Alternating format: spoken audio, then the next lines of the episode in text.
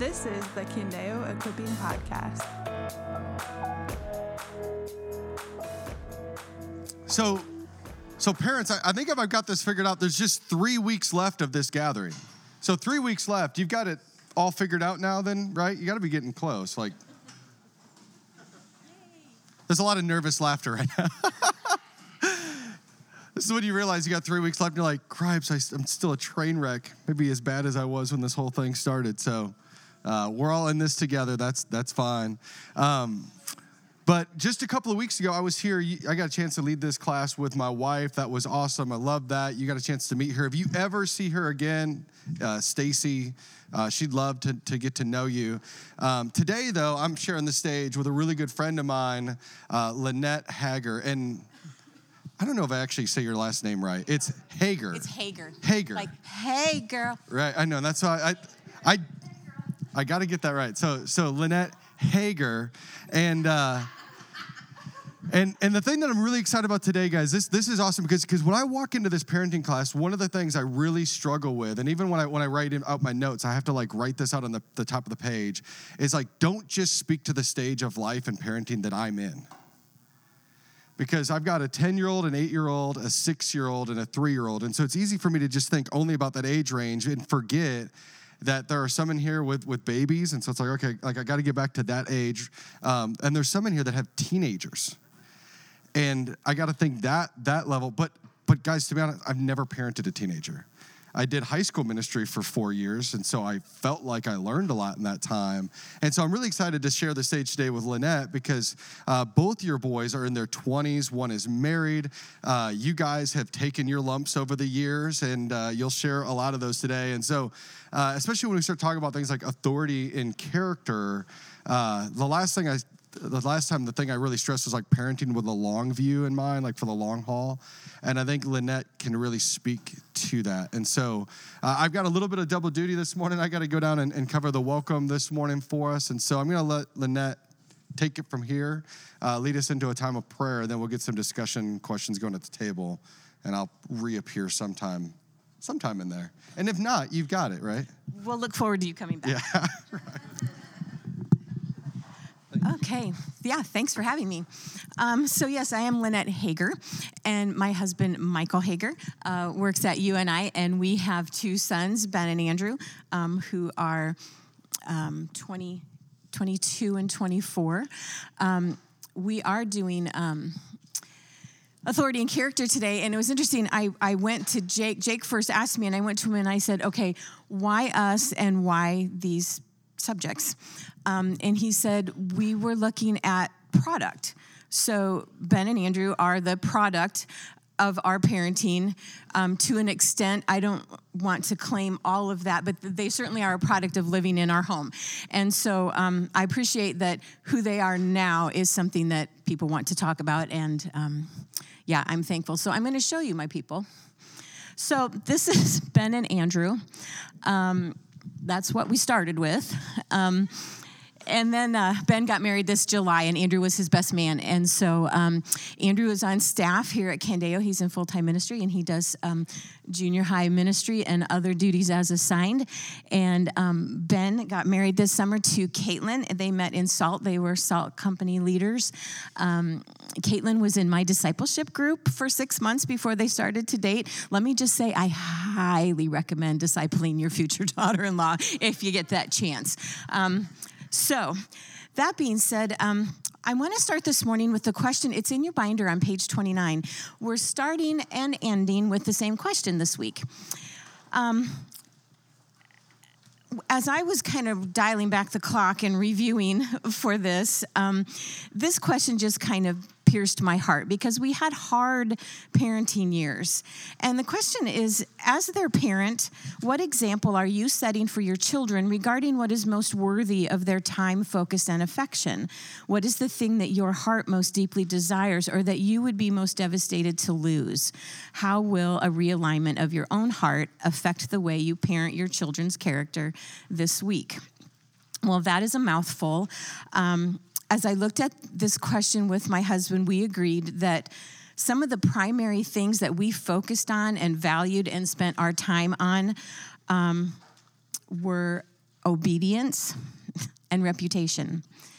Uh, we we demanded first time obedience. It, there was no counting to three in our home. If you can obey on three, you can obey on one.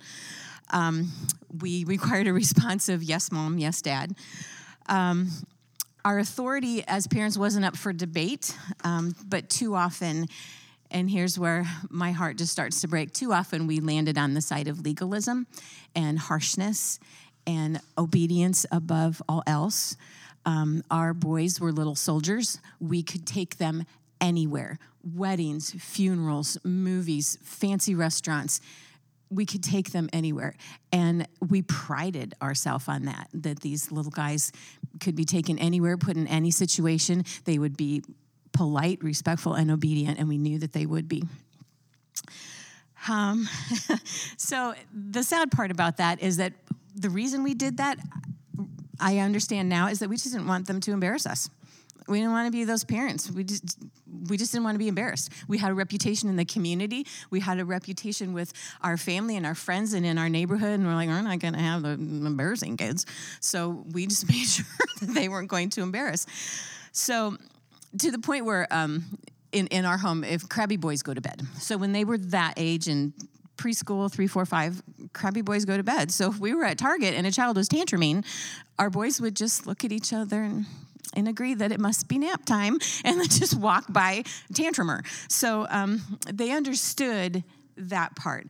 Um, and I'll circle back to that later. Um, but what I want to do right now is to give you a few moments to spend some time in prayer at your table over this question. Um, what do you focus your time and attention and energy on? What do you value that your kids are seeing from you and taking in as wow, this must be really important because this is all mom and dad talk about and it's all they do and it's all we're supposed to do. So, where do you focus your time and attention in revealing to them what your heart values? Um, and I'm going to give you a few minutes to pray at your tables over that, and then um, I will pray with you and we'll bring it back. Heavenly Father, I want to thank you for this morning that you've given us to be together. Lord, I thank you that. Um, that as parents, we do not have to go this alone. I thank you that you are a good father, Lord, and we pray that our hearts would be inclined toward you, that what we value and what we focus on, what we give our time and attention to, are things that bring all the glory to you. Father, um, in this study, I know that there have been a lot of convicting things and hard things, but Lord, may we be encouraged by the fact that. Um, our kids are not beyond your reach. And so, despite our failures and in light of our wins, um, Lord, you are still God of all of it. So I pray this morning, God, that we have humble hearts and, um, yeah, just tender hearts toward your word and toward truth and good discussion. Um, and I thank you for the time you've allowed us here in Jesus' name. So, in that, Cody's supposed to be back now. Got it. So, um, as we're we're going to talk about authority for a little bit. And Cody walks in the door right when I said, Cody's not back yet. So we're going to go here. Yeah, no, go right ahead. We finished praying.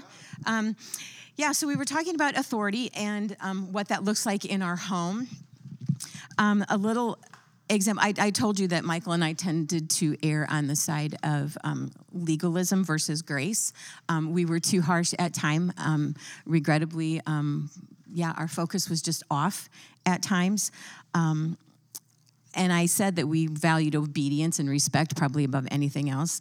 Um, there was a time when Andrew, you know, I talked about tantruming, but there was a time when Andrew would tantrum in Hobby Lobby, and I thought, I am not going to be held hostage in Hobby Lobby, nor am I not going to be able to go there because of him. So, but, but the number of times I have been held hostage at Hobby Lobby because of my wife. Yes, but did you tantrum? And where was your heart? Where was your heart? I might have tantrum in that moment. In other ways. So one week I went to Hobby Lobby and I told Andrew that if he was going to tantrum and not allow me to enjoy my time at Hobby Lobby, I would take him home and spank him and put him to bed.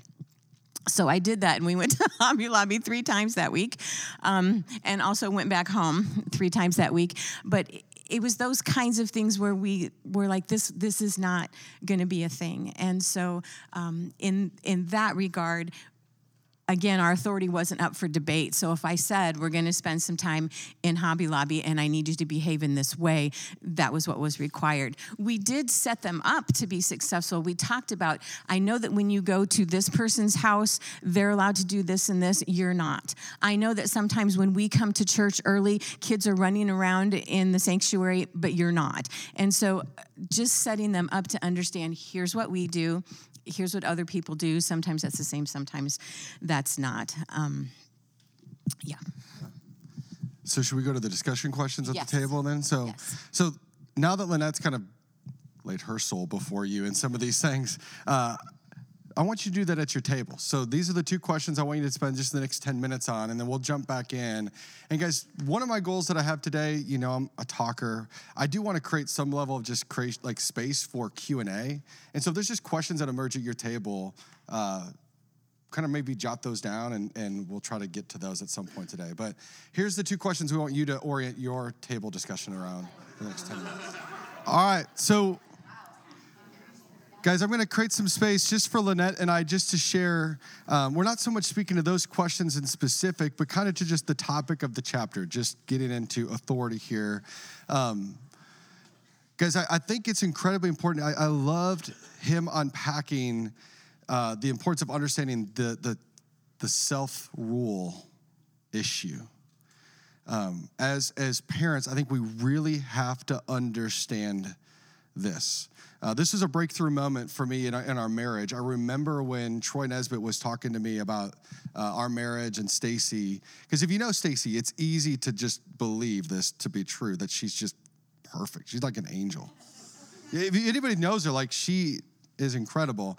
And I remember at a certain point, uh, Troy like putting hands on both of my shoulders and going like, looking me dead in the eyes. He goes, "Cody, your wife is a sinner. Just you got to know that your wife is a sinner." And I needed to hear that in a really weird way. Um, because I think it, it, it challenged me in my responsibility then to, to recognize, okay, and I too am a sinner, very true, but I'm gonna need to lead her to a place of greater holiness. I'm gonna need to lead her to places where she's currently not strong. She, she is a sinner. And when I began to like take the blinders off, it helped me just to see her and not devalue her, not love her less or anything like that at all. But it was just like good for me to like check that box. That's true. My wife said, guys, every one of your kids, I don't care if they've got brown eyes, green eyes, or blue eyes, or if they're your boy or your little girl, every one of them is a sinner. They may display it in different ways, but I think it's really key for us to recognize that our kids are born as sinners. This line I read recently in a, in a book was really helpful for me. He said, People uh, aren't sinners because they sin, they sin because they are sinners. And one thing that Stacey and I are always careful to do is we never want to label our kids something, right? Oh, this is our this is our wild child. This is our disobedient one. This is our, you know, whatever, you know, and and and we want to talk often about bad choices versus you're a bad person, that type of thing. But I do think it's helpful for us to understand that that that theologically what God says about our children is we have to know that fundamentally the reason that our kids sin is because they are sinners. They're not great kids that sin occasionally. And their sin issue primarily gets back to that word of self rule. They don't want anybody to tell them what to do. I think behind all of that, at least the way that I've experienced it with my kids, is this belief that they know better how to take care of themselves than we do. That they got to look out for themselves because nobody else is looking out for them. It's the same sin that Eve fell into, and then Adam with her of, yeah, God's holding back something from me. I don't trust the authority of my life. If I got, I got to look out for myself because nobody else is. And guys, I think we got to understand that the, the challenge of authority doesn't just stop with our kids. Guys, set parenting aside and let's just talk about the gospel and let's just talk about us as adults in here, guys. The self rule issue is your and my biggest issue. And it isn't something that you conquer when you're five or six and never deal with it again.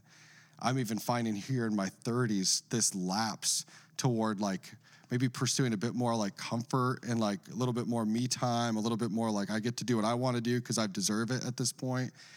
And I'm realizing in a fresh way, it's like I have to continue to to discipline myself, to, to press myself, to, to put myself before the Lord, to continue to be vocal in my repentance, to, to call back to it. And guys, I think the only way that we can truly shepherd our kids away from self rule toward believing that God's authority is best is if they can see it in us. Because our kids are never going to become something that we don't become. And so, the question I would ask you when it comes to self rule and authority is how do you respond to God's authority in your life? Who determines how you spend your money? Do you or does God? If you were to open up, you know, giving statements and how you spend your money and receipts and all that and put that before your kids, would they see that your life is submitted to Jesus and trusting his authority, or is it oriented on what you want to do? How about the way that you speak about other people? How about the way that you spend your time? How about the stuff that you digest on a daily basis through your phone or through TVs or whatever? Who is the authority of your life and who tells you what to do? And I think that is key. We have to start at that with our own kids and teach them that there are there is such a thing as good authorities that God is a good authority, that I trust Him and His word over my life more than I trust my own. And then our kids can learn that not only is God like that, but even as a parent, can I be that for you in a lot of ways too? And they begin to understand and learn trust. Guys, we talked about this last time I was here this upside down funnel, right? Talking about uh, control. Uh, a lot of times, uh, parents, I think, parent the wrong way with the funnel that they give their kids unlimited freedom when they're born. And then as life goes on, they start to panic, so they start putting in more and more rules. And about here is when the child rebels and rejects it because, like, I didn't sign up for this.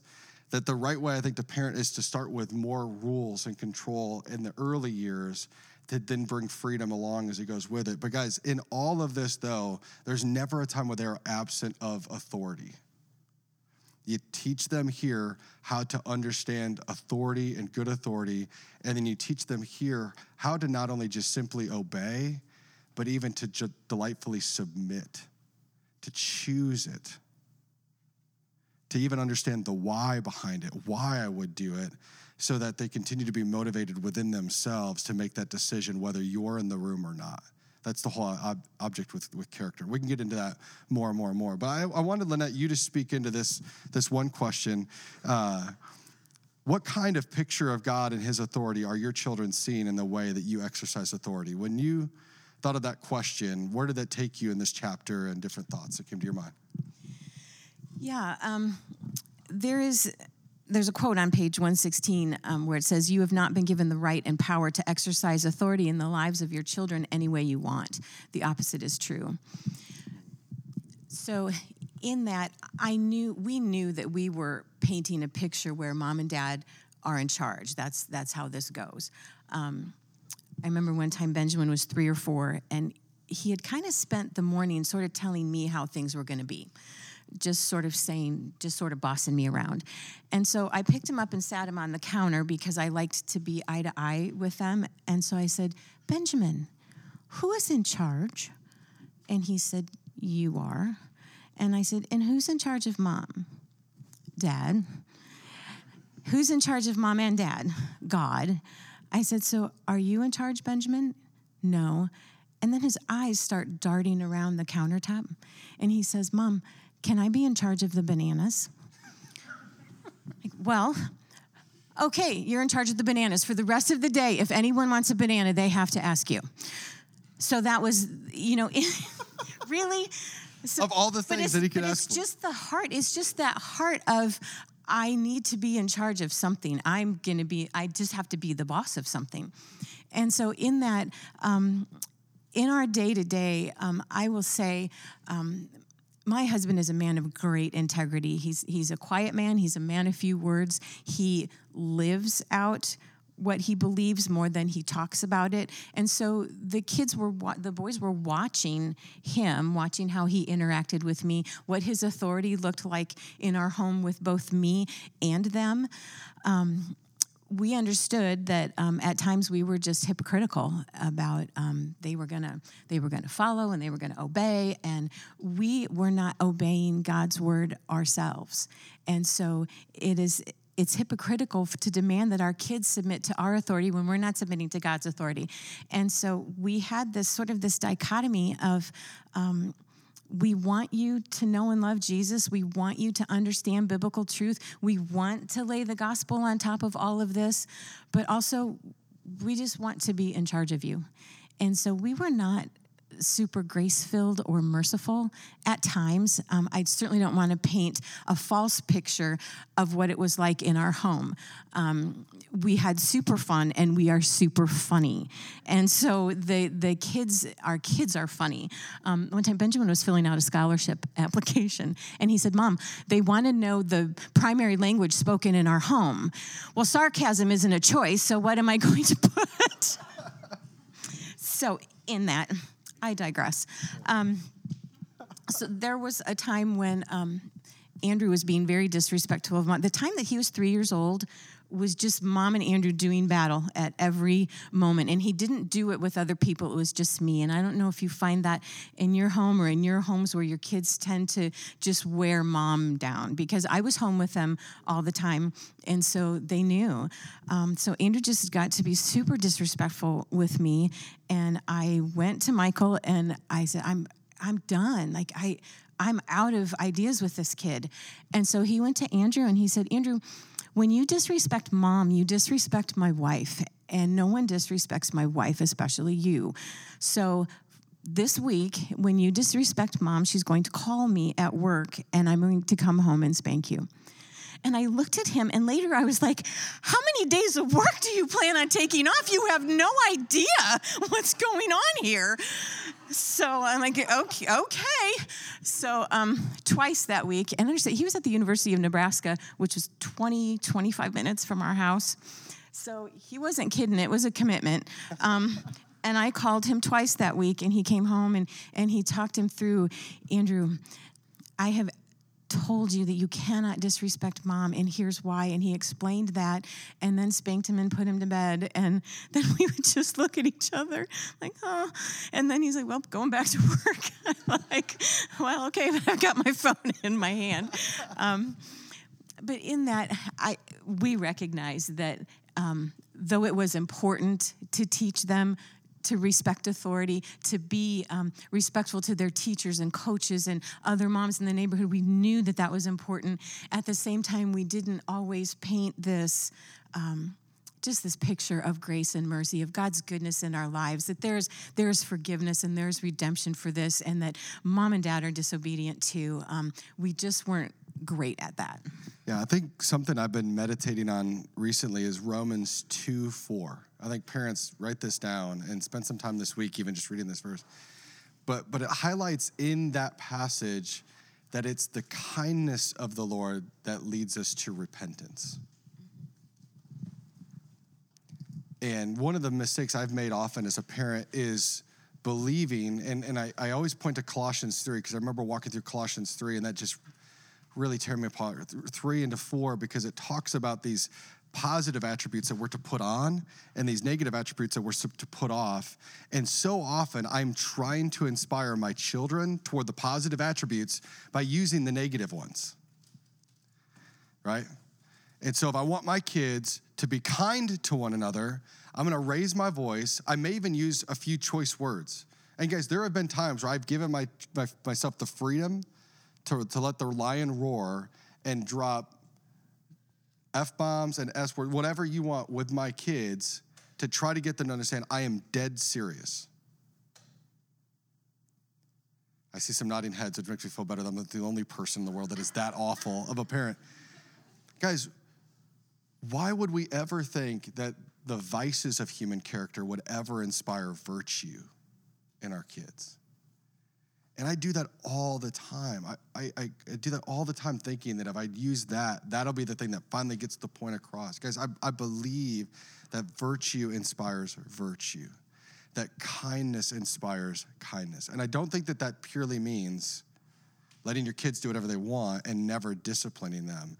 I think we really can find a great model in how God loves his people and cares for his children and how he's a combination of both strong discipline. It's clear right and wrong. Sin always has consequences, and God never shields us from those. But at the same time, it's his kindness that continues to lead us to repentance. And so, one of the things in our house that was a real breakthrough for us um, is we totally rejected timeouts. Like, we maybe have done this once or twice, particularly like Bailey is kind of one that, like, Sometimes it's like it's just better for all of us if we just get some space for a moment before we go into battle. You're nodding your head because I think you actually know how Bailey operates. okay. Uh, so the reason though that we reject the timeout method is what, is what does a timeout communicate? It communicates when you make a bad choice, it puts distance between us and separates us. Guys, that is the opposite of the gospel. I actually believe that spanking displays the gospel more than timeouts. Because what spanking does is it both communicates discipline, but never removal of relationship. Right? That you're not closer to me because you do the right things, and you're not further from me when you do the wrong things. I am always your dad. I love you immensely. Nothing will ever shake this. But what you did was wrong, and your sin has consequences therefore spank, but I keep my arms wrapped around you. I communicate the gospel over you. This is how God treats us as his children.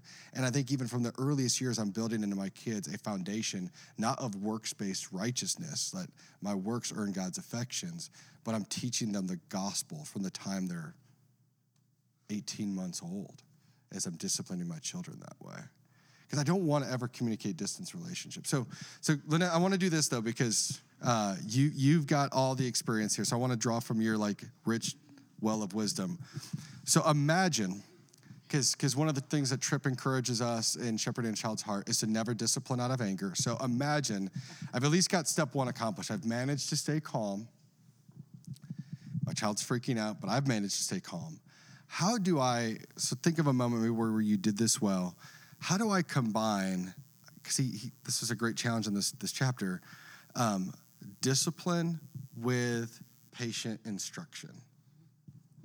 So, do you have an example of like when you did I that did well, actually or? have some of those moments. Praise God. Um, so I was a preschool teacher for 10 years before I stayed home with the kids. Amanda, forgive me for repeating all the stories that you've heard before. Okay, great.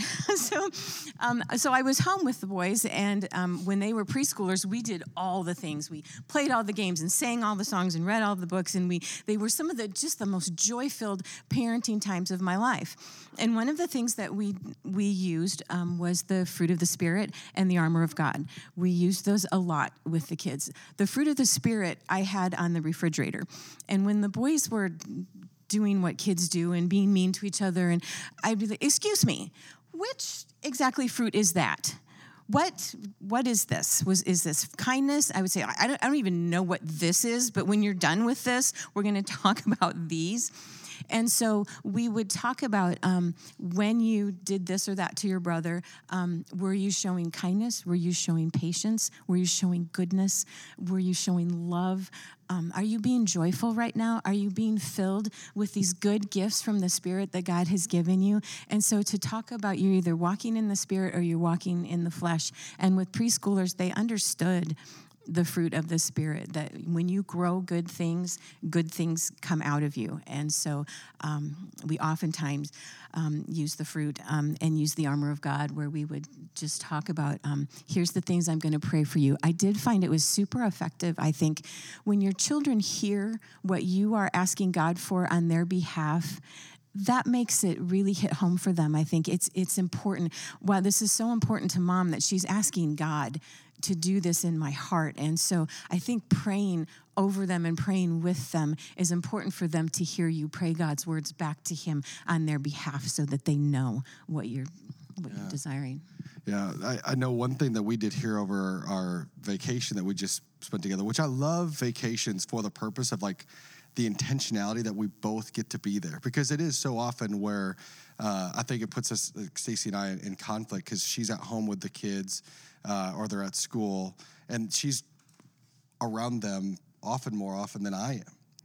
And uh, then when I come home, I get to be like the, the cool dad because I, I, I, I typically the card I play as a dad, and, and dads, if, if you resonate with this, like, let's just repent to this right now. But often when I come into the house, I can see everything's in disarray and everybody's freaking out. Stacy's freaking out, the kids are freaking out, everybody's exasperated.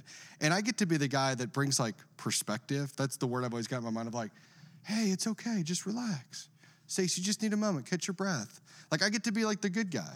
Like that's all that it needs is like you just need to catch your breath for a second. Why don't you just take a moment, step out of the kitchen, and I got this, and just go back to the like. Do you know what I'm talking about? Like that. That's the hero that I get to be, and I get to be like the hero for her and for the kids. Like just give a little space. Mom needs a little time. That whole thing. And and I often miss like Stacy's just quick comments back. She's she's getting better and better at verbalizing this. Like you don't understand. It's been like this for hours. You know and and something has to happen like something and it's like it's not just like we just need to catch our breath and and i miss that so i love vacations because it gives us this opportunity to both be together and to be intentional for me to be there and to really shape our kids i feel like our kids grow and their character um, about four or five times faster during vacations than when we are doing normal life and so we try to seize those opportunities to create that but this last trip one of the things that we really wanted to focus on with our kids was the uh, um, when the, the, the kid gives themselves permission to do the evil thing back to their brother or sister because they did it first. Well, they did this, so I did that. It's it's we call it the hurt cycle. Like this is one of the things that, that you when you work in counseling and you and you uh, work with people. I, I talk to a lot of people about this when it comes to like brokenness within marriage. Is is the hurt cycle? Hurt people, hurt people.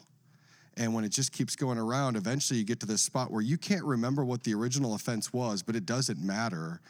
You're just retaliating for what they did to you, and you're justified for it. And you feel totally justified for it.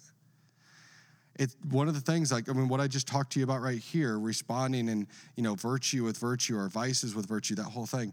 We unpacked that with our kids to help them understand if you want your brother or sister, though, to make better choices, to do something differently, do you think that the best way to encourage that is to hit them back? Or is it to respond with kindness? Is it to respond with forgiveness? Is it to communicate, I didn't appreciate that, but to not retaliate, you know, that type of thing? And so we were trying to help our kids understand like, if you ever come to me or I ever see you do something and your answer is, well, they did it to me, that doesn't work for us. Like, that is not a legitimate reason. And that was a kind of a key breakthrough for them, I think, this past week. Now, what with kids, breakthroughs are, you got to start counting successes in like smaller ways now. uh, but we'll be parenting on that one for a while, but it was just a delight. So I want to pull an audible. This is us going off script a little bit. So you all right with this? Yeah. Now, we promised each other we'd feel better about it. Um, guys, I'd love to create space for this for some some Q and A though. Like, and so if there was just questions at the table or things that you're curious about, what do you want to talk about? Yes. So, like, I hear you talk, Lynette, about like little soldiers, and that's you talked a lot about maybe some of your shortcomings as a parent. But like, I look at your boys, and I'm like, I would totally love for my kids to be discipled by your boys. So Yeah. I'm thinking to my like, and God's a God of order. Like, Yes. He wants us to have order in our house. Like that's that's a good thing. Um, so did you get to a point that was like, I, I don't know what changed because obviously something like is it just God's grace in their life and whoa awesome or was it like I don't know did, did that change your parenting or That is such a fair and horrible question. I thought we were friends. Yeah. but mm-hmm. something Yeah, no, that's fair. Um, and I'm just going to steal from a little bit ahead here. Um, at points, because our boys are so different, I mean, you could even see in the pictures physically, they are completely different. Also, personality wise and disposition wise, completely different. However, we parented the same, and that was a mistake. So, Benjamin, our older one, um, is a very sensitive soul. Um, he's a perfectionist. He wants to do everything right. So, with us saying, you must obey to get our approval, and he would fail in that, then he would feel crushed. And so, there were too many times then where, where he felt crushed by the weight of our expectations. Um, Andrew, on the other hand, um, he is challenge accepted. And so in his heart, he was just going to be the best at everything. And so, whatever he put his mind to, he was going to be the best so he could not be called out. What that resulted in, though, is that he went through a couple of years of just lying about everything. He lied if he got in trouble at school or in the neighborhood or whatever because he was just covering up so that he was still approved by us as being the great and wonderful child. Where that all comes in where the product is a result of God's goodness is that you need to know that God sends people to stand in the gaps. And so yes, we loved our children, and yes, we read the Bible and pointed them to Jesus and faithfully took them to church and, and did all the things. But where we fell short, other people stepped in. And this is why you need to be in community with other believers, other rock star believers who are a stage ahead of you, who can pour their wisdom into you regarding the stage that you're in. So, in those gaps, wise and wonderful men walked with our boys. Um, Andrew had coaches, he had other people in his life. Benjamin, at a time, walked with people like uh, Austin Ward, Chad Smith, Jordan Smock, um, poured into his life in times where they revealed God's goodness. And sometimes it could have been the exact same thing that we said. Let me just say, we would pour out this wisdom, but if it came from cool college guy instead of us, it was gold. And so just allow that. Just allow that when they come home from youth group and they're like, Austin Ward said the most amazing things. And we're like, really? I wish we would have thought of that. Um, but that's okay. That's fine. It's fine. He spoke truth. It's fine. Um, so in that yeah i do believe that god honored our faithfulness in the times we were faithful i also believe that he's brought people to stand in the gaps at times when we were failing Yeah, I think there's a key principle in there, though, of raising your kids in the community that you're a part of. Guys, I always feel like there's a level in which I hold back from saying this because I realize that it, can be covered with a lot of bias. You know, it's like, oh, you're the pastor, of course you'd say that. Guys, but but raising your kids in the church, for you to be actively involved in the church is incredibly important. And I'm not talking because of your money or whatever gain you feel like we're going to get from it. I'm talking about for your family's benefit because that's what your kids' experience was raising uh, your family in community allowed for other people to continue to shepherd and pour into not only you but your whole family that's one of the things that we're really stressing within our connection groups is not just knowing each other as the adults but how do you involve the kids in that as well because i i want greg horton to be able to call out Caden or Jacoby if he sees them in sin and them respond to it. Um, one of the things that, that blew my mind, I, I was at a conference years ago, and I wish I could remember the exact statistic that was given, but this guy was talking about that if your child has five adults in their life that they see as spiritual role models, leaders, people that can speak into their life, the likelihood of that person carrying their faith from childhood into adulthood goes up. I think that the, the percentage is like five times higher than if they were walking just with you and your family. Just the strength of them being able to walk around. And so I love the fact, like, we've been able to raise our boys in the context now. I have an unfair advantage, but just be raised among just awesome, incredible people that our boys, you know, they watched Matt Snyder cry at our dinner table as him and Bethany were moving to Southeast Asia. And it was a beautiful thing because it just, I wanted to look at our boys and be like, yeah, and you might do the same thing someday. I might do the same thing someday. We, we're not meant to live in the same cul-de-sac for the rest of our lives. And they're watching Matt go, and then to then take Jacoby with me to go visit Matt and watch those two cry in the airport as they hug, because that friendship meant so much to both of them.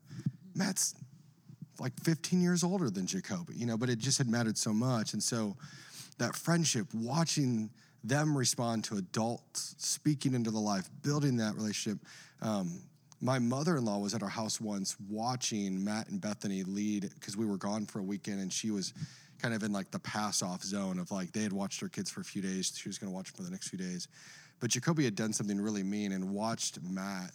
Um, didn't when I say discipline, didn't spank our boys. We don't give permission to to others on that, but watched Matt engage Jacoby as a father-like figure for him and watched Jacoby respond. And she's to this day, she'll talk about that more than anything else when she talks about our church, of like what makes our church special.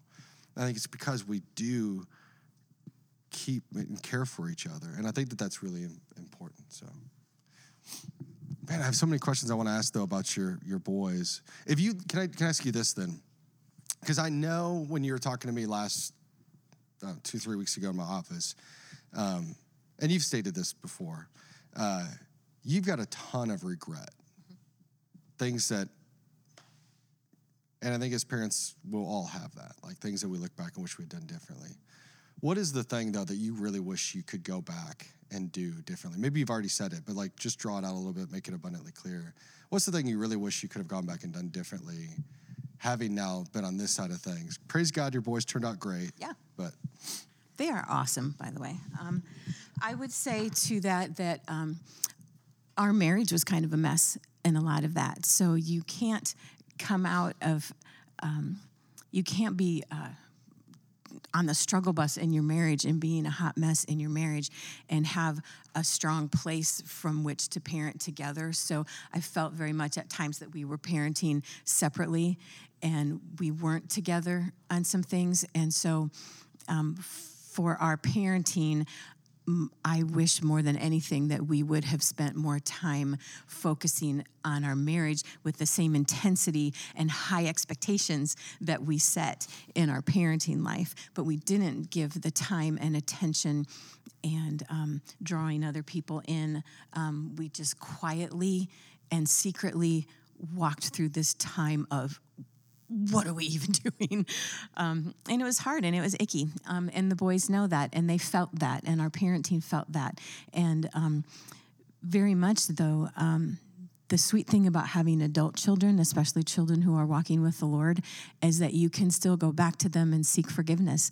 And Michael and I have been able, I didn't even know um, that we had done this separately. Again, us doing things separately.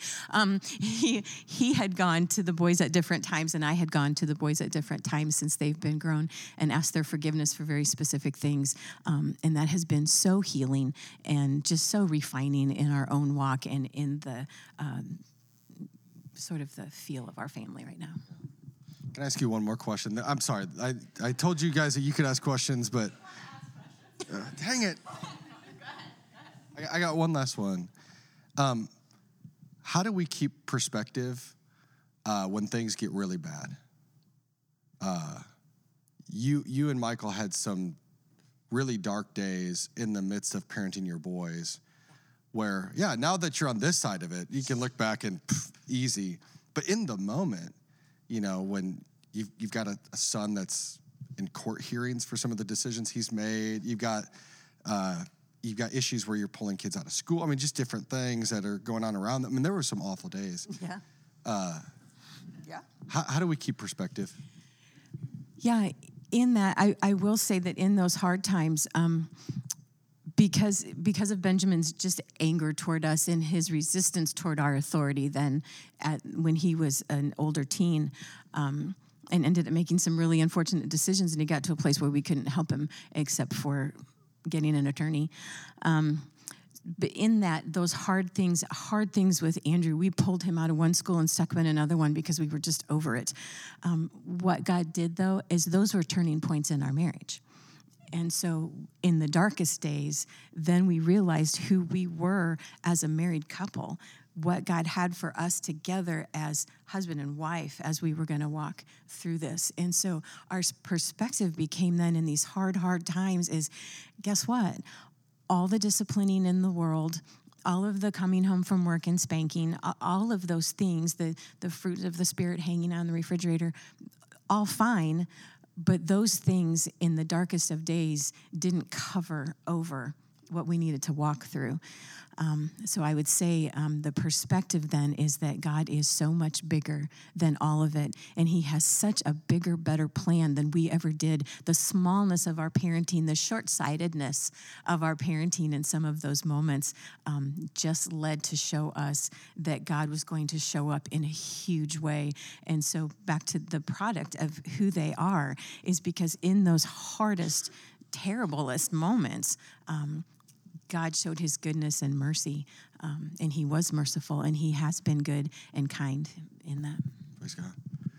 Questions? I'll, I'll be faithful to it this time. Guys, any other questions? Please. Um, people have talked about a lot the idea of starting authority early and teaching that to your kids from a very young age. Some practical examples for when they are really little and what that looks like for your lives. Yeah. What are you doing right now? Uh, Kids are little.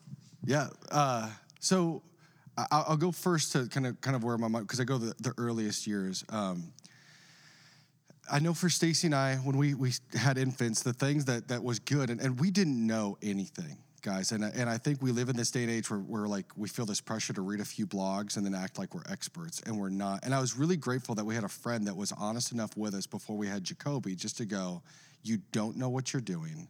Don't act like you know what you're doing. You've never been a parent before. Call me anytime you have a question. You'll never ask me a dumb question. I was just grateful for her friendship because she, I then tested her on it she really meant it. And so we made a lot of phone calls that you didn't make with your second kid, but the first one you did because you, I mean, the number of times we thought Jacoby was dying when he wasn't was kind of absurd. Um, but but I think one of the things I was really grateful for was was the community of people that was trying to was, really trying to help us raise our child in a way um, that that we weren't going to be child centric, but but we were inviting our child into the life that we were we were running in, and so. Um, and I, I think I've sadly I've seen so many people when they have a child, it's like they're like get out of life card where it's like all of a sudden you just don't see them anymore. They're not socializing anymore. They're not in connection groups anymore. They're not whatever. And from the early stages, like, no, this child's going to fit into our life, and you're going to learn how to run with our rhythms. And so, um, yeah, we we got our child onto a schedule very early. All of our kids were able to get onto schedules pretty early. Uh, we're not maybe as rigid as some people are on that, but there was a very definite like when's nap time, when's sleep time, when are we eating, when are we not eating, those types of things. Like we got them on a schedule and on a rhythm, and I think from the earliest days, that's one of the best things you can do is get your child on that that rhythm. I've now kind of gotten past the baby stage, so I can't remember all of the language of that, and so there's probably some in the room that'd be better to speak to that one. Um, I think then the second question that comes up is like, how young is too young to spank? Um, I have a hard time. The more and more that like our kids, like we, the more kids that we had, that that age probably went backwards a little bit. Like I think we probably spanked Jacoby pretty early, and then it was just hard for me to spank our children when I felt like they could not mentally connect what was happening. I'm being disciplined for this choice, and so there's a line there where it's a little bit probably different and moves a bit with each kid. But I had to think through that. Okay, like, are they going to be able to understand? this choice leads to this consequence put two together don't make that choice again and just kind of go that route and so did the mic went up so Yeah, no. pause for a moment Wow, way, way to notice. Um, I had a mentor mom in my life at that time, and she said, teach, teach, teach, teach, teach discipline. And so in those moments, you get to teach them this is what we do, this is what we don't do. Then, once you have taught, then they get to a place where they are openly defiant. So, we did spank for open defiance, um, not for childish behaviors because children do childish things.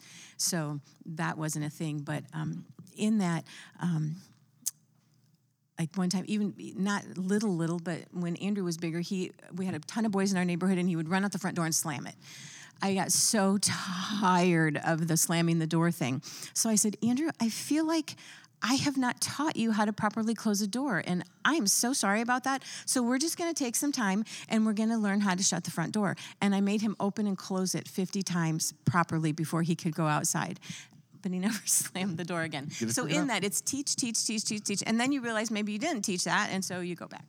and and i think that that's that's kind of where we're starting to get with our older too i mean we um, gosh guys we spank a lot in like the two, three, and four range. And we always feel like we've done our job uh, if by the time that they're about four, like they're starting to now knowingly make the right choices and avoid wrong choices for the most part.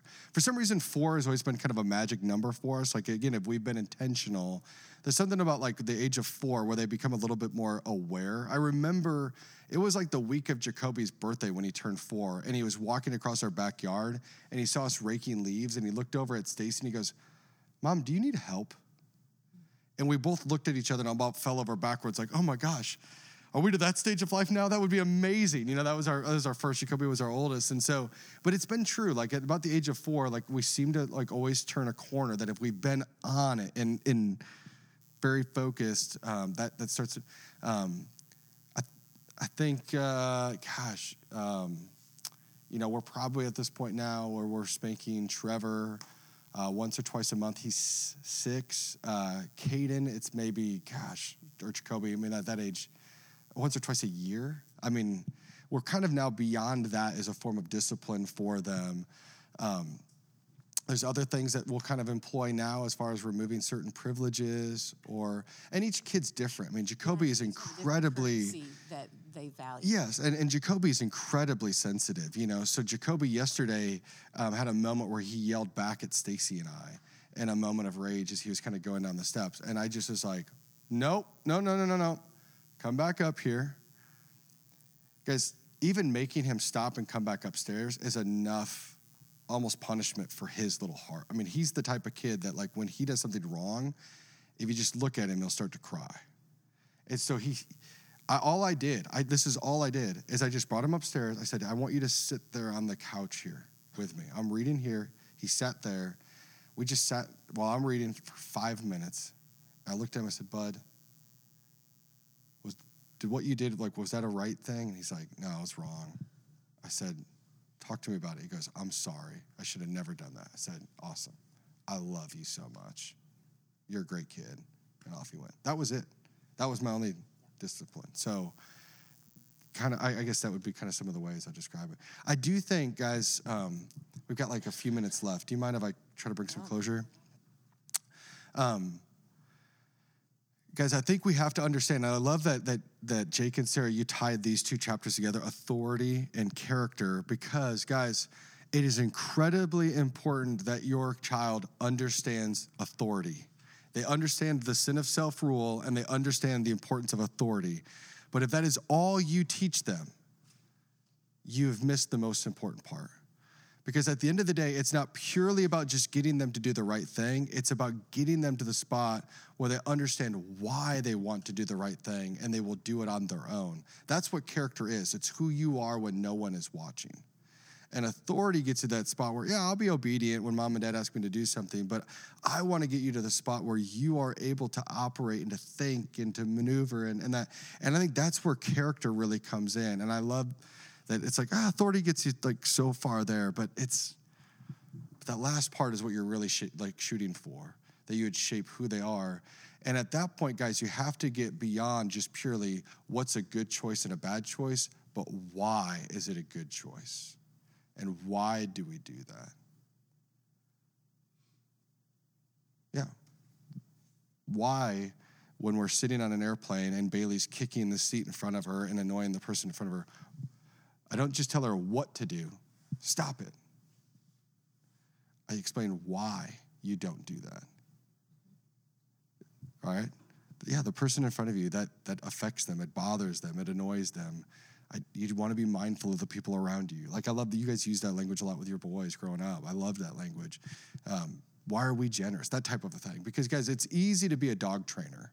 Like dog training's easy. We can all be good at that. It's really hard to shepherd and disciple a young soul and to help them move from being a place where they delight in sin to actually love Jesus, have been transformed by him, and now desire to do what is right. And in that, you set the pace. I, I want to throw this last little illustration at you, and I'll, I'll kind of leave you with this today. I, I don't think I shared this last time, guys. I'll be honest, it's my mind and memory is a little bit fuzzy. Um, but I want to go back to this because, guys, when it comes to character and it comes to authority, I think at the end of the day, the thing that we should be thinking about is not just so much how are we going to take care of our kids and parent better, but actually, what does this mean for our lives ourselves? Um, I had a conversation a few years back with a good friend of mine, still a great friend of mine today. His name's Mike McVicker. He's got five adult kids, all grown. I think his oldest is about 34. Um, I remember when I was doing high school ministry, his oldest was beginning to rebel very hardcore. Had moved out of their house, had moved in with her boyfriend. She was 17 at the time.